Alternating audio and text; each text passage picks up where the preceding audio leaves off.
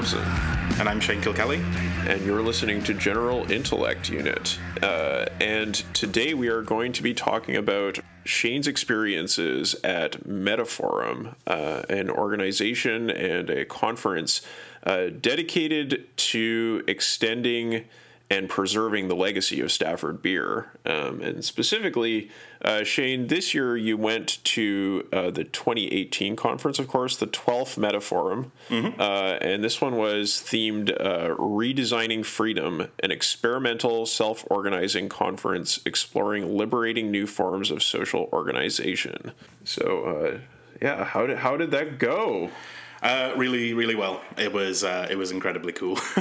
you know, um, yeah, it was. Oh gosh, it was it was like three, you know, more or less three days of just nonstop kind of like mental stimulation and um, and sort of really just incredible sort of conversations with people.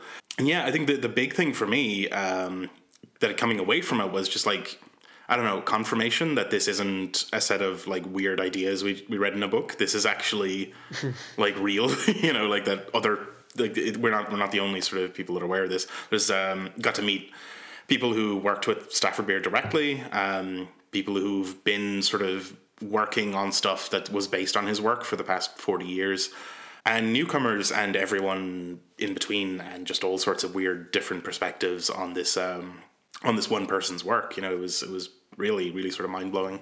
Yeah, that's fantastic. And, uh, you know, this is sort of a follow up for us on our episodes about the cybernetic brain. Um, so, listeners, uh, if you have not listened to the, the second episode um, of the cybernetic brain, uh, I think it was, um, yes, and uh, that episode covers in depth uh, Andrew Pickering's sort of uh, summary of Stafford Beer's uh, life and work. Um, so if uh, yeah you want to go back and get some background, uh, you can go check that out, or you can just keep listening to this conversation. Yeah, um, I definitely I would recommend going back and having a having a quick listen to those. Um, but um, yeah, this um, th- this this particular instance of the conference was um, I mean, the title was Redesigning Freedom, which was an explicit reference to um, uh, Designing Freedom, which is like a very short book that uh, that Stafford published, um, and it seems to have been written towards the end of, or at least the beginning of the writing was uh, towards the end of the um, his experience in Chile. Um, yeah, that's right. And a lot of the a lot of the the the themes of this sort of thing like of the conference were focusing on this kind of like i guess sort of updating the ideas in that book to or, or updating those sorts of ideas to um to the 21st century and kind of like getting a bit of a, a grip on where we are at the moment. Um, but also like there was there was just loads of uh, talk about all sorts of aspects that the, the, those sorts of theories like the um, the viable system model um, featured pretty heavily as well. Um, but it was all kind of swirling around this um, this concern for like um, you know the sort of the, the, the sort of crisis that we're sort of in right now. Um, you know, facing this ecological disaster and the sort of um, the apparent crisis of uh, of modernity, like uh, like what we were talking about in uh, in Pickering's book, right? Like an um, you know crisis of governance, all this sort of stuff, and uh, the need for rapid sort of change. And like it was a amongst everyone there, there was this like real you know strong desire to um, to spread these ideas around and sort of um, yeah, try to try to save the world. Essentially, I suppose is one way of putting it. You know. yeah, well, I mean, I feel like a lot has happened since our last recording session. You know, like uh, it's there's been, I mean, to date, this episode it's being recorded uh, on November uh, 11th, uh, or I guess November 10th in uh, your part of the world. Um, but uh, oh yeah. Um, so I think that yeah, there's a lot to talk about there. Uh, so so first of all, I, would kind of like to unpack this idea of, of updating, uh, you know, Stafford Beer's ideas for the 21st century. Uh, were there panels about that? Uh, were there uh, workshops? Uh, what sort how what sort of form did that take on? So the the, the format for the um the the three days was um we had a, an initial sort of session late on Friday and it was just a sort of get together introduction meet and drink sort of thing um, kind of just just kicking off the sort of conference. And then saturday was um, kind of like a, a, fairly sort of traditional or sort of non-traditional uh, bar camp or unconference sort of format where you had three three rooms booked out and um, like a you know a, a board with just the time slots for the half hours and the breaks and stuff. And then in the in the morning we would all sort of propose uh, ideas for talks. And it was clear that some people came prepared with like actual slides and stuff and some of them were kind of off the cuff um, suggestions. But you just sort of populated the board with sticky notes about like uh, sessions and then um, we tried to keep it to like two parallel sessions where possible and then a third one so that there was like it wasn't too much stuff spread out. But um and then just people like uh, the the sessions went on throughout the day and uh, people wandered back and forth as they pleased. Um uh, and then and then on day three, which is the thing we'll, we'll probably say for the end of this discussion, but um, day three was um, a sort of um, hacked up uh, facsimile of the um, uh, Team Syntegration format that uh, that that Stafford Beer um, invented, um, which was which was really cool in its own sort of right. But we'll we'll save the discussion of that for the end because it's like it takes takes quite a bit of explaining to to get there. You know. Um, yeah, um, and again, this is something that we we give some background on in that episode. So go check it out because. Uh, yeah, it is. It is a little bit of an involved process. Mm-hmm. Um, um, but yeah, that that fir- the very first session uh, that I attended um, was um, one that was yes, uh, like concerned with like this this this immediate sort of question of updating these sorts of ideas. Let me just check check my notes here. Um, where the fuck is it? Um, I took a lot of notes, and um, they're not particularly well organized. But um, yeah, so I mean, yeah, the the, the title of the the initial uh, talk was uh, redesigning freedom in the 21st century, um, and kind of going through like some of the basics of the sort of theories or like com- comparing the ideas that come up in designing freedom um, against sort of where we are now. Like, um, you know, uh, Stafford describes, uh, you know, a model for a viable society, like uh, liberty machines as like social machines that produce liberty as their, their output and all this sort of stuff. Going over the sort of basics of like variety engineering um, and like the Ashby's law of requisite variety and stuff, and kind of asking the question, like, where are we now on all this kind of stuff? And the, the outlook wasn't all that rosy, really, like, because it's, we're sort of, we're sort of nowhere on, on a lot of this this stuff, and like um, Stafford's ideas are less known now than they've ever been, um, and are yet also more relevant than they've ever been. You know, um, right? And I, I, guess if there's anybody capable of making that assessment, it would be the people at Metaforum, right? yeah, and like I, I forget the the name of this particular presenter, but she was like she worked with him directly, like um she was one of the old timers that like I think uh, founded the Metaforum.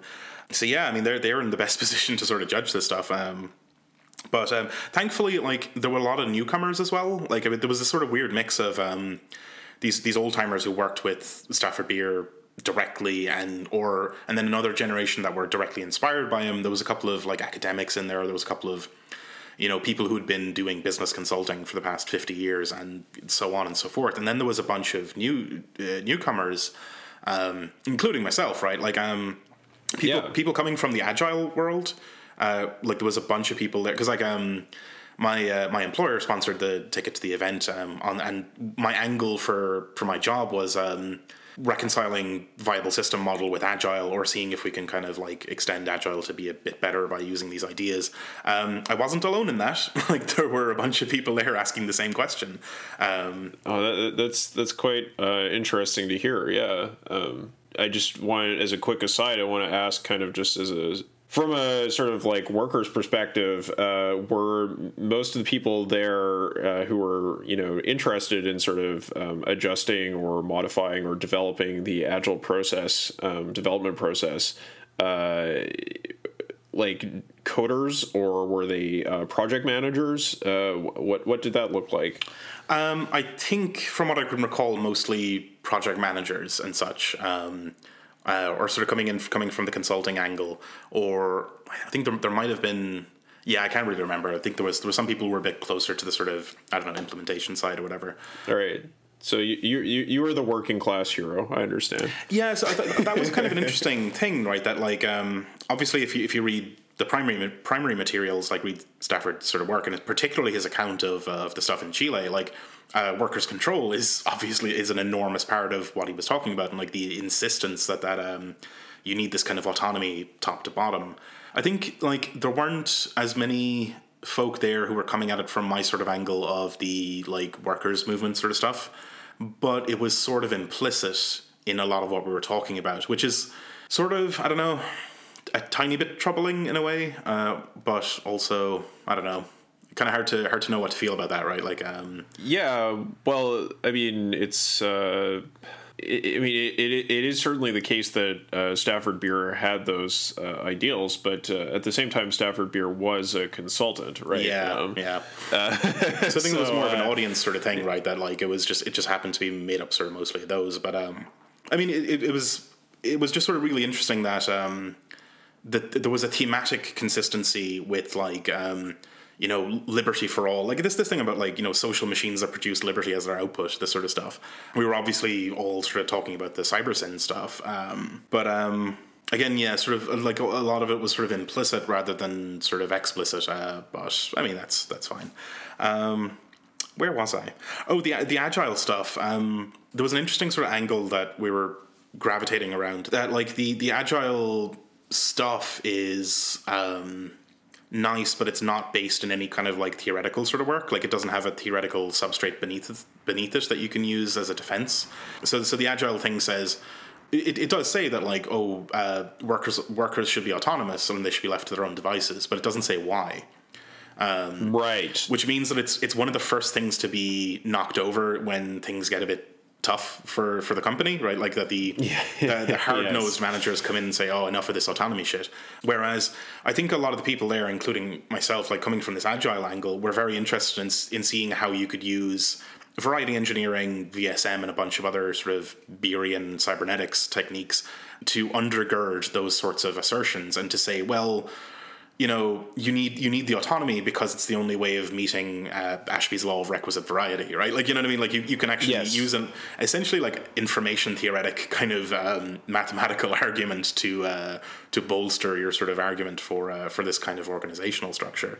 Um, right. That, I mean that, that's really excellent to hear because you know as as we were sort of um, discussing uh, earlier in our uh, conversation with uh, Andrew Pickering, mm-hmm. Um, you know, agile in a sense, was this kind of um, workers' uh, movement to counter alienation in the workplace, right? But possibly because it developed in workplaces, it may be a little bit under theorized, right? Um, it, it, was prim- primarily methodologically oriented, and also there's just the the fact of like you know working in a capitalist workplace where uh, honestly stating your uh, intentions and where you're coming from is is, is difficult because you are un- under the uh, you know the surveillance and, and, coercion of the bosses, and so uh, having this kind of uh, theoretical apparatus that developed in a different situation um, uh, may be really beneficial to to bring into that conversation. yeah, absolutely. Um I think it's uh, it's a really good angle, and I'm, I'm kind of looking forward to exploring it a bit more. Um, more generally, I found that like I was coming away from the conference, I was just thinking about everything, inc- including my job, and like literally everything I looked at in terms of variety engineering. Like I would look at a mm. dustbin in the airport and think variety engineering, you know, like um, which is maybe a sign of psychosis, but also um, I think like um, these are like even even if you get beneath the viable system model to the kind of like um, you know uh, Ashby's law sort of stuff. Um, even those are like I think very powerful ideas that um, reframe uh, you know everything you sort of do as an organization. Um, and yeah, I think it'll be really nice to have that sort of stuff of like, oh, okay, but like, why why should you be concerned with X? Well, you know, it's a way of meeting requisite variety. You know, like having right. having that theoretical basis from which to, to actually stand on on firm firm footing would be quite nice. Um, mm-hmm. So yeah, but that, that, that was a side effect of just spending three days talking to people who knew what they were talking about, right? Like I I could also clarify my thinking about the VSM and like I went in there and I was I was kind of woolly about what System One is supposed to be, you know, and then I, I got a lot of clarifying sort of examples of um, from from people who had like been been applying these uh, these ideas in production over the last uh, last couple of decades, you know. Um, right. So. Um yeah, I, I guess I'm, I'm kind of interested to dig into that a little bit more in terms of sort of what the what the um, the learning experience was like for you at, at Metaforum. Um, like, uh, where where do you think you, you got the most benefit um, in in in that? And, and, I guess as just like a background, like what is the extent of your familiarity of the literature um, with with what Stafford Beer wrote? So going in, I had I had I had read the we, we obviously read the cybernetic brain, and um, I had just finished reading uh, Brain of the Firm uh, before heading off on the flight. Um, so familiar with the sort of primary material, but also I don't think I quite got it. You know, in in in some ways, like as as I said, I was kind of woolly on what precisely system one was supposed to be in in like you know i was just sort of lacking for some examples of it. The benefit i thought was less from the sessions and almost entirely from the discussion. And I think I, I, sort of brought that up with the the organizers as well as a, and I'll, I think I'll, we're we're we're all sort of like trying to like continue the metaforum stuff online, like try to get a Slack going and that sort of stuff. Anyway, but um, and try to get collaboration going a bit more. But um, I think that'll be a bit of feedback for next year. Is actually maybe just more time for milling about chatting because like when you when you get to talk to someone who's you know actual you know management consultant business has been running for 30 or 40 years and um, and they they use the these sorts of ideas um, you know when they consult for Microsoft, for example, you know, um, and you just get to just get a hang hang on what they're saying for an hour or two. Like that's that w- I found that immensely valuable because like they were just rhyming off example after example of um, of applications of. Um, yeah, and I mean, oftentimes that is the, the, the true value of going to a um, in person uh, conference uh, is is, the, is those conversations you can have. Um, uh, so I mean, yeah, that, that's that's quite interesting. Um, I guess, uh, yeah, I would just ask like, um, having had all of those discussions and seen the, those practical examples, um, are there any that you think would really stand out for the listeners? Um, hmm.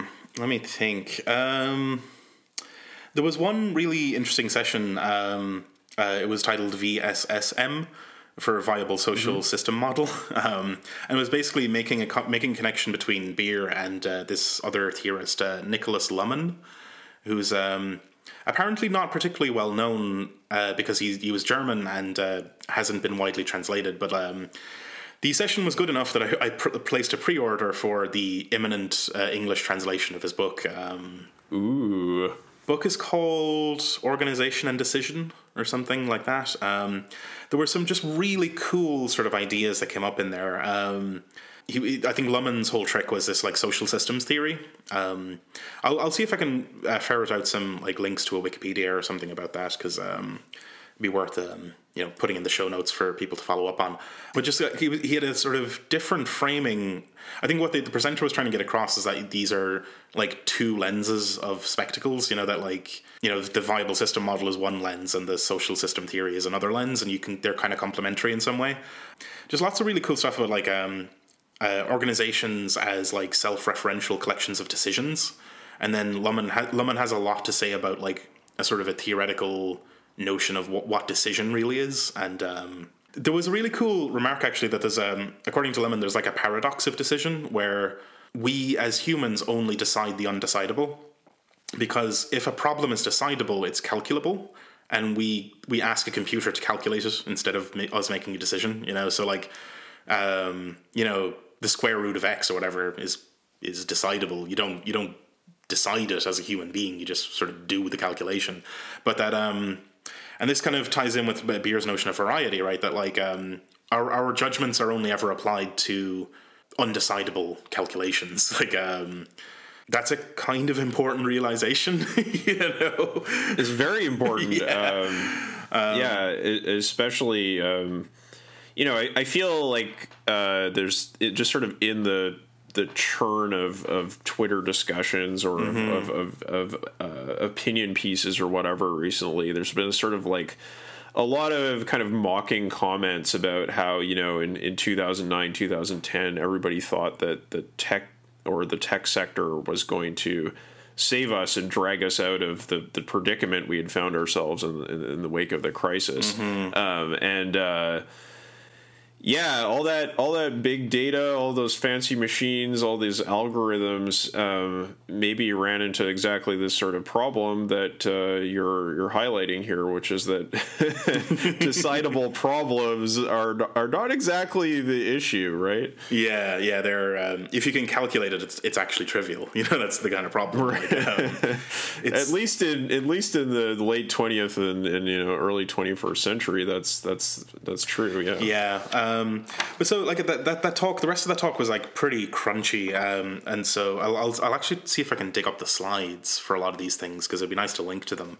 Um, but he he spent quite a while on this sort of notion of decision, um, and um, there was this sort of um, really cool notion that like um, you know again that organizations are collections of decisions, and that like the decisions available to you now are shaped by decisions that were made in the past and this sort of thing and like you can kind of trace a like a tech tree of decisions back in time mm-hmm. and just mm-hmm. like it, it, again it was all sort of crunchy and very technical but like you know all this kind of like um I don't even know how to really describe it. It was just sort of mind blowing to watch, you know, which maybe isn't so useful for the list for the listeners, you know. but um, I have ordered the book, so I'm going to see if we can, if there's maybe a chapter or two that are worth talking about if it if it turns out to not be simply impenetrable, um, then yeah, well, I I think that would be very interesting um, to to take something out of that because you know. Uh, kind of referring it to the ideas of the viable systems model or the um, or or the discussions we've had about uh, Stafford Beer uh, would maybe be of uh, some practical value uh, to people listening um, in terms of their organizational work. Um, you know, whether that is uh, uh, something they're doing uh, professionally or whether it is just their labor organizing. Yeah, so that's actually reminded me of something in that, like, um, throughout the whole conference, there was this um, general vibe that everyone there wanted to cross the chasm in a sort of way and start bringing these ideas more into a sort of mainstream kind of audience that like um, we were sort of aware that like to, to kind of grasp the viable system model you need to you need to read a book that's thicker than my fist is you know like it's it's it's kind of pretty pretty sort of narrowly stuff to, to get into um, and yeah, and I think I think part of that was like the, the sort of apparent pressure of this like ex- extremely short time span that we have left to kind of um, you know alter the world for the better you know and, that ties in with the you know beer's theory of crisis and all this sort of stuff right? That like um there was a, a sort of a sense of a need for like rapid movement on disseminating these kind of ideas. So i mean i think it would be great to like bring this stuff more to um in fact i think what we, sh- we should probably do as a show is read um uh, that book designing freedom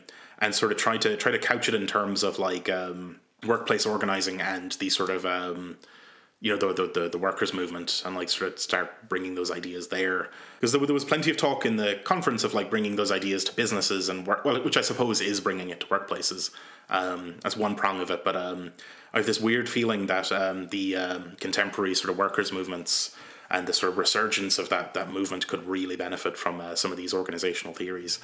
Um, yes uh, yeah like I, I think that that is absolutely something um, I would also be on board with uh, using this show for mm-hmm. is to, to help disseminate these ideas, right? To to get them out there, uh, to help popularize them, um, and uh, especially for uh, for workers. Um, mm-hmm.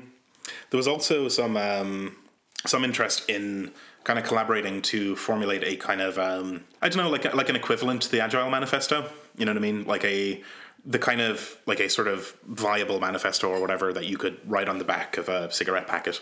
So there's, I think that that gives you some idea of the the vibe in the in the room, right? That like um, there was because I mean there were there were plenty of um, so a lot of the some of the people there were sort of like of a sort of older sort of academic kind of bend, uh, but there was also plenty of energy for like actually kind of moving these sort of ideas outward away from the sort of um, the sort of uh, ivory tower and such, um, and just taking it, making it actually do stuff. Um, there was one other sort of really um, cool idea that kept coming up as well, um, that of like autopoiesis. which um, for the listener's sake is the the property of a system that like self generates or creates more of itself. And the, the opposite being allopoiesis, I think, which is like it, the inability, or no, wait, where it creates more of something else. So yeah, like um, we sort of circled around this notion of like the thing, the thing that we're constructing, the sort of new, the new society, this sort of alternate future or whatever, needing to be a kind of parallel construction that is autopoietic, that like creates more of itself and is is not rooted in reform of the present system. Those sorts of ideas were kind of swirling around, and yeah, like um, I think that's really sort of crucial as well for um, for sort of uh, you know workplace organizing and the workers movement stuff. That like whatever we do, the structures we create need to be things that are essentially viral. That they they create more of themselves. It creates more of itself as it propagates, rather than it mutating into some other kind of form. Um, but that's a that's a sort of a that's a that's an intricate sort of um, organizational engineering sort of trick to make something that is to to allopoietically create something that is autopoietic you know? Um, yes yes. There was a lot of discussion around those kind of ideas um, of like um, well not so much ideas of how to do it but like ideas ideas of it being necessary that like the um, the thing that's being constructed isn't a isn't a reform of the um, the previous system. It's a, a sort of a I think a, a, sort of viral thing that like spreads and takes over um, as the as the previous thing falls. You know, um, right? It's a uh, it's it's a kind of metamorphosis mm-hmm. that uh, is, is achieved autopoietically. Um, yeah, that's that's a very interesting idea, um, and uh, would certainly be interested to dig into that more in the future um, in terms of uh, yeah, this this allopoietic, allopoietic uh, engineering of autopoiesis. All right. Well, uh, I think uh, I'd, I'd also like to ask you a little bit about the syntegration and, oh, yeah. and what that looked like and how that went. So the um, for the sake of the listeners who who haven't less, gone back and listened to um, you know the cybernetic brain episodes, wink wink, you really should. Um, but um, the team syntegration technique was um, this way of running, essentially a way of running a meeting, uh, but a big meeting, you know, uh, about very important things, where um, you take what is it? You take thirty participants and you get them to come up with twelve topics or twelve kind of initial statements, and you kind of map them onto an icosahedron shape because the icosahedron has 12 nodes and 30 edges like um, yeah these these numbers are not arbitrary no it, it's it's specifically to fit this geometric kind of shape um, the idea is that in a given moment, um, the five edges that surround one node, the five people convene on that node topic, and then you discuss it and you have a like hour or whatever to kind of hash things out. And then in the next sort of pulse, you kind of like uh, separate and then move to the other sort of topic. So like, I'll again, I'll, I'll post a link to an image of an icosahedron in the show notes because just to make it more clear. But like, each person is connected to two nodes and they sort of bounce back and forth between the two topics they're connected to. The idea is that as these uh, you know groups convene and, and disperse, ideas echo around the surface of this um, structure, right? Like this this this geometric shape. And then as you as you do this a couple of times, like you go you go around maybe three or four times, eventually the ideas echo all over the place, and you're starting to refine the the, the, the problem statements and are starting to integrate information that you're getting from the opposite side of the structure and all this sort of stuff. And then you finish up by uh, producing some sort of like final statements or whatever. Um, mm-hmm. that is really expensive to run and takes a long time with a lot of supporting infrastructure. Mm. so we couldn't do that. So what was the runtime for the process? For, for the process we did, it was um, from from nine to three, basically like a six hour thing. But this this was an extremely hacked and cut down version of this, where mm. instead of doing an icosahedron, it was a sort of triangular thing. Um, okay. And again, I'll, I'll I'll take a photo of my badge for this and put it in the show notes. But um, if you imagine like a triangle, kind of like the Triforce thing, where it's like three triangles on top of each other, like two on the bottom, one on top. The the, the initial setup is quite similar, where you have the um, you know people get into groups around a topic. Um, so like if I if I explain my position in this, it'll maybe become clear of what was going on. That like I was on the orange team which was three people, and we had a, a topic to sort of discuss. And then on our badge, it was like the top triangle was orange, and the for me, the bottom right one was green and the bottom left one was purple. And the thing was that you would go around this triangle and you would. So the initial one is you're a participant, for the second one, you're a critic, and for the last one, you're an observer. So for the for the first session, I went to the orange room and I was a participant. I was the person that was like I was one of the three that were discussing the topic. For the second session, I went to the purple room and I was a critic of the purple participants. And then in the third, no, that was green. And then in the third one, I went to the purple room and it was simply an observer. And then we went around the, so that was a that was a loop around the triangle, and then we went around again three more times. Um, okay, so can you can you just speak a little bit to what uh, the the criticism and observation roles looked like? Yeah. So the structure of each of the sessions was that you had this was very fast. This was very sped up. You had seven minutes for the participants, three minutes for the critics, six minutes for the participants, two for the critics, and then a final two minutes for the participants to uh, wrap up and kind of write down the conclusion of the session. And the observers couldn't speak at all. Um, so it was like hyper structured and very um, time boxed. And then, so like you, you were you were rotating through these like sessions and through roles at the same time, and, and it had the same effect of ha- having ideas from different sessions echo around the triangle essentially, so that when I was a critic of the green team and I was sort of offering critiques of their idea. And then I was an observer of the purple team. I could then bring that back to the next orange session when we did the second tick of around the around the triangle. Um, but everyone was doing that as well. So it's like this this big shifting, rotating sort of thing. Um, and ideas are just propagating everywhere. They're like they're flying all over the place, and everyone's bringing each. You know, the second and third sessions they get to do as participants are all integrating ideas that came from uh, observation and critique of the other things. It was it was wild, but it was very um, very fast. You know. Um, yeah, uh, it it sounds like uh, the the pacing is is is really quite uh, mm-hmm. quite structured and quite uh, quite um, speedy, and so.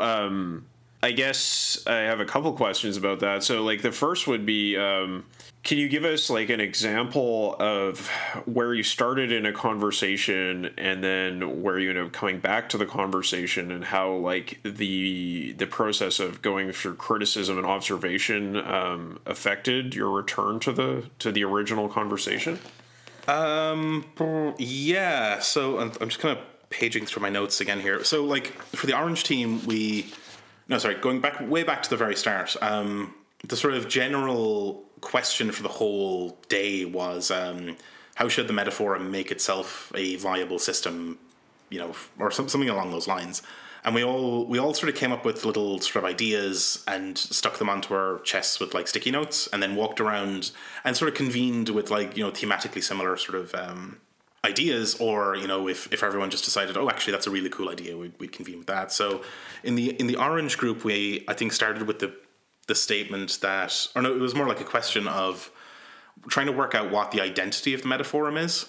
But like as as we hashed it out, we sort of um, integrated the notion that like, uh, and I think this came up in one of the other sessions. It was like it was an it was an aside when I was watching the Green session that. Um, for Stafford Beer, he has this kind of like little phrase that the purpose of a system is what it does, and uh, and I think when when I was watching the Purple uh, folks as well, they were very concerned with like practice and like uh, practical activities and so on. So when we came back to the orange thing, we sort of realized that, and it was interesting that the other two had had, had come back with similar vibes as well, having moved around to different um, different roles and teams.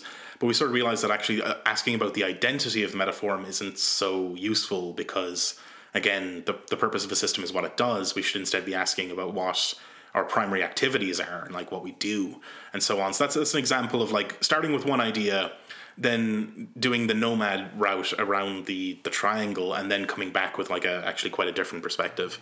Um, right. Yeah that's that's very interesting. Yeah. Um, yeah and uh, I guess uh, my second question about the the process uh, is, you know, given this this sort of accelerated pace, um, what was your uh, like? You know, as a as a, mm-hmm. I have to ask this question as a sort of a, a, a uh, you know filthy story game designer. Mm-hmm. Uh, what was your emotional experience of of, of this uh, of this process of this this sort of hacked Syntegration?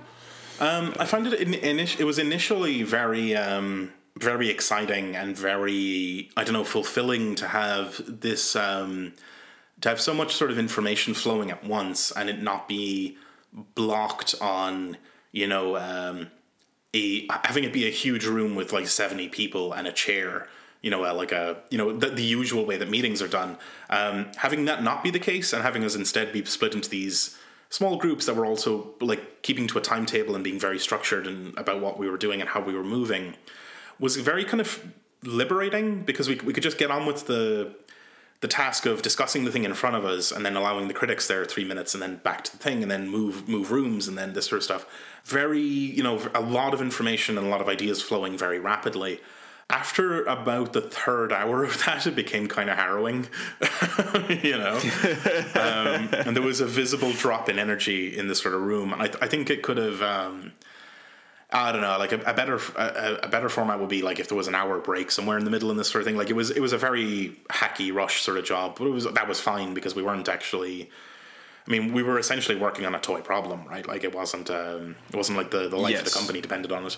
Um, but I I, I kind of from listening to the um, other sort of practitioners and the sort of old timers, I got the impression that you know, Syntegration is a very large scale thing, and this is about as trim as it can get.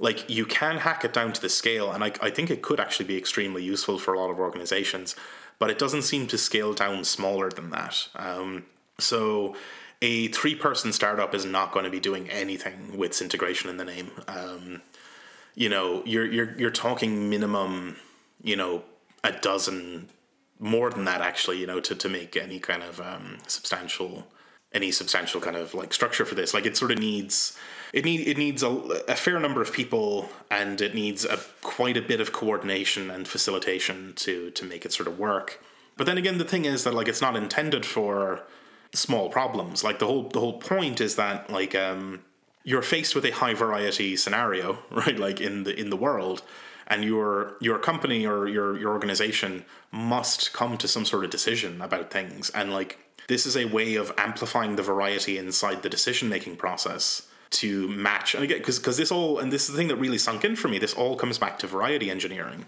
that everything you do in an organization every sort of activity you do has to be sort of rooted in this like attempt to meet Ashby's law of requisite variety like that you're faced with this very high variety scenario. You yourselves as a decision making apparatus have to be high variety also. And this doing this Syntegration is a way to become high variety for a weekend. It's like apparently the, the full thing is supposed to run for like three days with like a staff of dozens doing the um, the facilitation stuff and uh, and keeping notes and, and doing all that kind of thing. But um, well, yeah, and I I mean I think one thing that is very interesting to me about this is that you know you're talking about how um, there's a certain amount of staff size, there's a certain amount of participant size that's required in order to, for this process to work. But oftentimes, when we talk about sort of um, direct democracy or um, uh, very horizontal modes of mm-hmm. organization, um, the complaint is that uh, well, this doesn't scale. Yeah, uh, yeah. And and the interesting thing about this Syntegration is is is that it doesn't scale down. It doesn't scale down exactly. Yeah. Um, yeah. I think that's, that's something I've definitely come to appreciate about um, Stafford's ideas. That like um, he sort of rejects this dichotomy between vertical and horizontal. Right. Like he's um, much more interested in recursive organism, like as in you know like the in a very like cellular or kind of biological sort of way that like um the way that the way that actual viable systems in the world are structured is they're structured in this kind of recursive way that's like pretty hard to describe as either vertical or horizontal like it's it's almost mm. a mis hmm. it's a misstatement of the question to to think of it in those terms um so yeah like i mean yeah you're right like uh, uh, one of the things about the direct democracy thing that's often it's a problem is that like it um you don't want everyone voting every 20 minutes on every little issue you know like at a nation scale like you don't want to have your workday interrupted by like a little ping that says hey what do you think about this issue? You know that's that sort of thing. Um, yeah.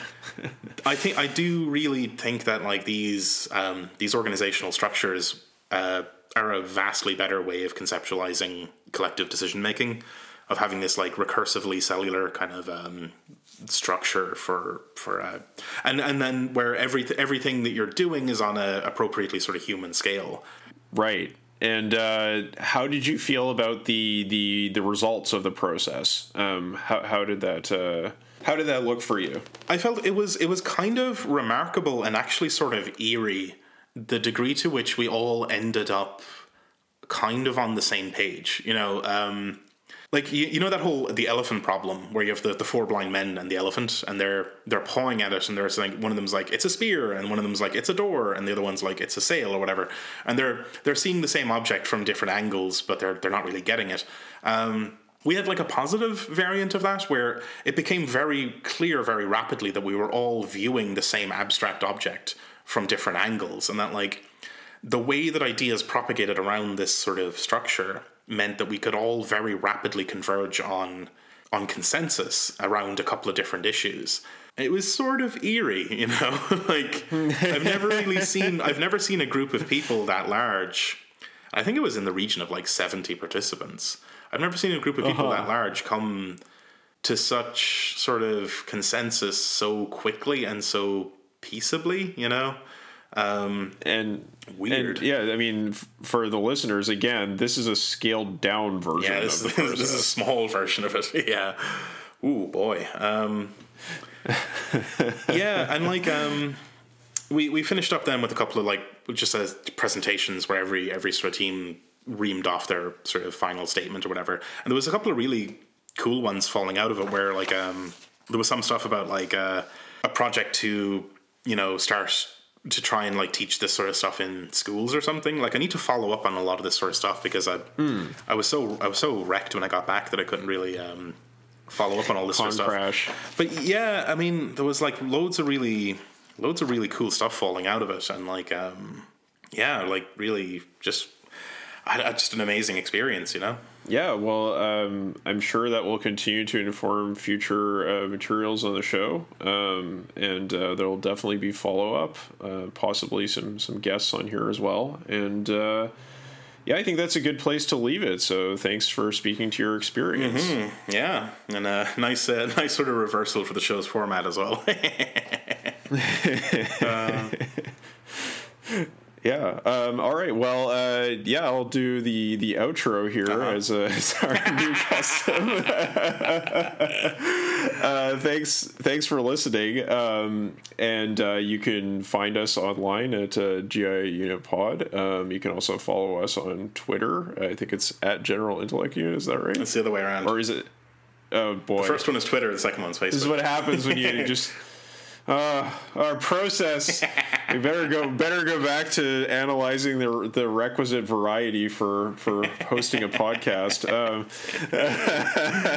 and don't forget the Patreon. So yeah, uh, the, yeah, you can uh, you can find us on Twitter at GI Unit Pod, or you can check us out online, General Intellect Unit. Um, uh, and uh, yeah, you can also uh, check us out on Patreon if you want to continue to support uh, interesting projects like this. Um, hopefully, this discussion has been uh, inspiring um, and it has uh, opened up venues for you to sort of do practical things in your life. Um, that will contribute to the goals of counter alienation and sort of workers' empowerment that we like to promote on this show. And if, if either of those things are true, uh, maybe consider um, giving us a, just a little bit of money to keep things going. Yeah, helps uh, helps pay pay for um, trips. you know, um, and and get into Stafford Beer as well. Just just buy the books go read the cybernetic yeah. brain. This is this is legitimately awesome stuff. Absolutely. All right. Well, thank you. I think that's going to do it for this episode. Uh-huh. And uh, we'll see you again soon. Bye.